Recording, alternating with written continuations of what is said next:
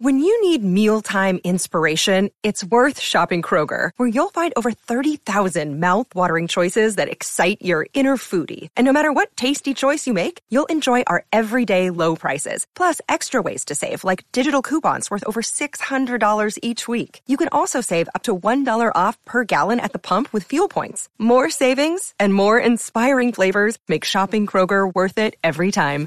Kroger, fresh for everyone. Fuel restrictions apply. Another day is here, and you're ready for it. What to wear? Check. Breakfast, lunch, and dinner? Check. Planning for what's next and how to save for it? That's where Bank of America can help. For your financial to-dos, Bank of America has experts ready to help get you closer to your goals. Get started at one of our local financial centers or 24-7 in our mobile banking app. Find a location near you at bankofamerica.com slash talk to us. What would you like the power to do? Mobile banking requires downloading the app and is only available for select devices. Message and data rates may apply. Bank of America and a member FDIC. This is Colm McGuigan for FLTV, proudly sponsored by Everlast. I'm joined by Frank Smith on a crazy week for Matchroom. Frank, how's things, mate? All good, mate. It's interesting to see you at a new place. I know it's. Uh, I'm still. I'm still on the podcast, still doing the Brawl Boxing podcast, but uh, yeah, it's just a, a, new venture. So um, yeah, it's good to be speaking to you in this capacity too. Um, thank you, appreciate it. We'll we'll start on the massive news, the massive announcement last night. Um, bit of a family affair for you. Um, Eubank Junior Benn announced last night. Just how big is this fight? It's massive. You know, just the numbers we've seen from last night's announcement. You know, um, I think it it really transcends the audience. It, it's age groups of, you know, from my parents who are nearly 70 to 15 year olds, you know, it, and there's not many fights like it. And it really does feel like one of the biggest fights in, in British boxing right now, you know, not just this year, but in many years. Well, that that's what I was going to touch on. Probably aside of AJ Fury, this is the biggest fight in boxing. And forget about everything else. This is huge could this have potentially went to a stadium? Because I was talking to a few friends last night about this. Could you have looked at maybe a stadium, or was it just that you were set on the O2 and you know that you'll sell it out, but that's just how you wanted it to go? Uh, I think you know we did look at options. At the same time, it's obviously October eighth. Weather yeah. is questionable in the UK in October. We've never really done a stadium show beyond September. We did the Povetkin fight at Wembley. Football fixtures made it a little bit difficult as well. So there were a number of things that made it quite hard. And I think the key was, you know, we can we can sell this fight at the out at the O2 um, very very quickly, and you know, we haven't actually done a mega mega fight at the O2 in, in a long time in terms of a sold out huge audience. We've had COVID obviously, and this is you know as a venue, it's an unbelievable venue for a night like that. When you've got that place packed out, which this will be, is uh, there's not many not many better places for it. So you know we did look at a stadium, but a number of reasons why we didn't do it. Um, and you know maybe we'll see three or four of these, and a few of them will be in the stadium. that's what that's what you're hoping for. This is a, a, family affair for you. This one, you, you've obviously you, you promote Conor Benn and, and your your ties with the Eubank family. How hard is it for you to stay on the fence in this one, or is it is it hard at all? Uh, no, I think for anyone who knows me, I'm quite like a sort of level headed, basic person in terms of I don't get too emotional about things, and business is business, family is family. I can't do anything about them actually fighting each other. I make absolutely zero difference to that point. So ultimately, the best person is going to win. Um, I can't. I'm not. If you watch me at a fight as well, Conor Conor actually laughs about it. If you watch me at a fight, I'm not the jump up and down, scream, shout, celebrate person. I'm the I'm looking around at the event, at the venue, at what's going on. Is there problems anywhere? Uh, like the fight to me is the secondary bit. In truth, maybe not right, but we put on shows. That's our business. So, you know, for me, I the best man will win. I can make absolutely zero difference to that part of it, and all I can do in the build up is make it as big as possible. Um, and I think my missus has already probably heard some phone calls where she's given me the eye uh, but but uh, no, it's, it's, all it's all fun and games. It's all fun. If uh, if you know we're, we're talking about this going down the line, is there a possibility that this is going to be like a UK wide press conference where you're going to go like all different cities, or is it going to be just the one press conference, or what way have you looked at that? I think because of the time frames, you know, we're not actually that far away from the fight. We've got about eight weeks until fight night now from from the weekend. Um, so I think you know probably later today when this interview goes out, we would have announced the press conference, which is going to take place on Friday uh, in London. Um, so there'll just be a one, you know, one press conference, and you know, then the guys can focus on camp. We're going to do a lot of storytelling, a lot of content in the build up to this. But it's a it's a big big occasion, and it needs to be the the story needs to be told in the right way. So you know, you you, you should look forward to a lot of you know build up content. We've shown in our last few you know, last few shows what what we can deliver, and that's what we're aiming to do for this in an even bigger way. So, you know, press conference, like I say, Friday will be announced soon, um, and then you know we'll be getting a lot of different stuff out there in the build up to the fight. There's a, a potential Eubank Benn on the undercard as well. could it potentially happen? I've seen Sam Jones talk about it in Harlem Eubank and Harley Benn. Is there a chance that we might see uh, more of that down the undercard? Uh, I haven't heard about that one to be honest. Um, you know, I think Harlem obviously thought not long ago. I'm not sure if he'll fight on this show. I don't think so. We're obviously working. You know, it's good to be working very closely with our friends, the the, the Sauerland brothers at, at Wasserman, Kalle and Nisse. Um, so we're going to work closely with them on the undercard for the show. Um, I haven't heard about that one, but let, us see. Maybe maybe we need some more family grudges on there as well. Yeah, well, it would be good. Obviously, I need to address the elephant in the room for this fight because you have labelled it as a DAZN pay per view you've you know whenever this first came out the whole thing about DAZN was that it was kind of like an alternative to the pay-per-view um times have changed since then but how come the, the switch because obviously we're going to see AJ Usyk pay-per-view and Old Sky pay-per-view but we're going to see a pay-per-view we'll see Canelo GGG and then now we'll see uh Eubank Benn pay-per-view how come the landscape's kind of changed in that regard I think look ultimately the landscape does change in any business you know things things change, you know, businesses develop and business plans change. Um, to make the biggest, biggest fights like this is, it has to be on pay per view. Um, but our, we still have our obligation and DAZN, you know, we still are going to deliver a huge schedules to the subscribers. And, you know, we'll get news out there very soon on what, you know, sort of September to December looks like. We've got some great shows lined up for that period. Um, but as I say, when every other broadcaster is putting shows on pay per view. In order to compete, you have to be able to compete financially. And the way to do that is the pay per view model. We stick to our word that the fights that need to be pay per view, you know, it's not every fight's going to be pay per view. I know we've got a busy period of things, but you're looking at Anthony Joshua, who ultimately is the biggest pay per view star in the sport. You're looking at Canelo Golovkin, who again is alongside Anthony Joshua in a mega fight against uh, you know, against Golovkin, the trilogy of that, which, you know, the last one was on pay per view as well on BT. Um, and then you're looking at Eubank Benn, which again is a huge fight. And on any platform, it would be pay per view. So we look, we stick by our word. We're going to continue to deliver great content as part of the subscription, and our aim is to get some details out on that very soon. And we're working working very hard behind the scenes with DAZN to get that schedule out there. What what sort of price are you looking at for pay per view in this one? Is it going to be a standard twenty four ninety five, or you're not too sure yet? That's something DAZN will release in due course. Um, that's for something they're working on now. As always, it's sort of the broadcaster sets that. Um, so you know that'll be news that will be released in due course. moving on from from the Benn Eubank um, fight for a moment, it's a massive few months coming up for for Matchroom. Your tweet last night kind of sold it. Um, you know, it's just it's huge these three months in boxing. Never mind just for Matchroom, for boxing in general.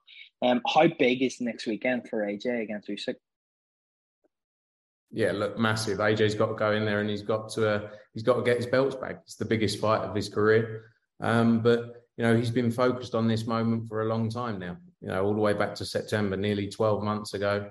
Um, and his dedication has been he's going to get back in the ring and, and win those belts back.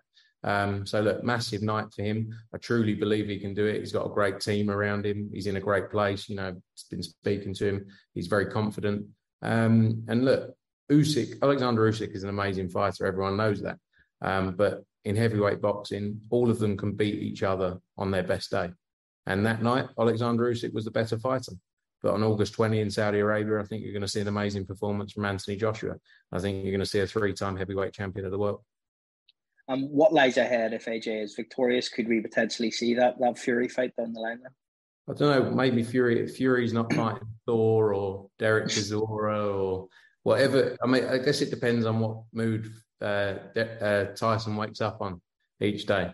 But you know, we everyone wants to see the undisputed fight, obviously. Um, so let let's see how things play out on that front. That's definitely AJ's. There's always been AJ's intention is to become the undisputed heavyweight champion of the world. It's never been about Tyson Fury or or Deontay Wilder or this person.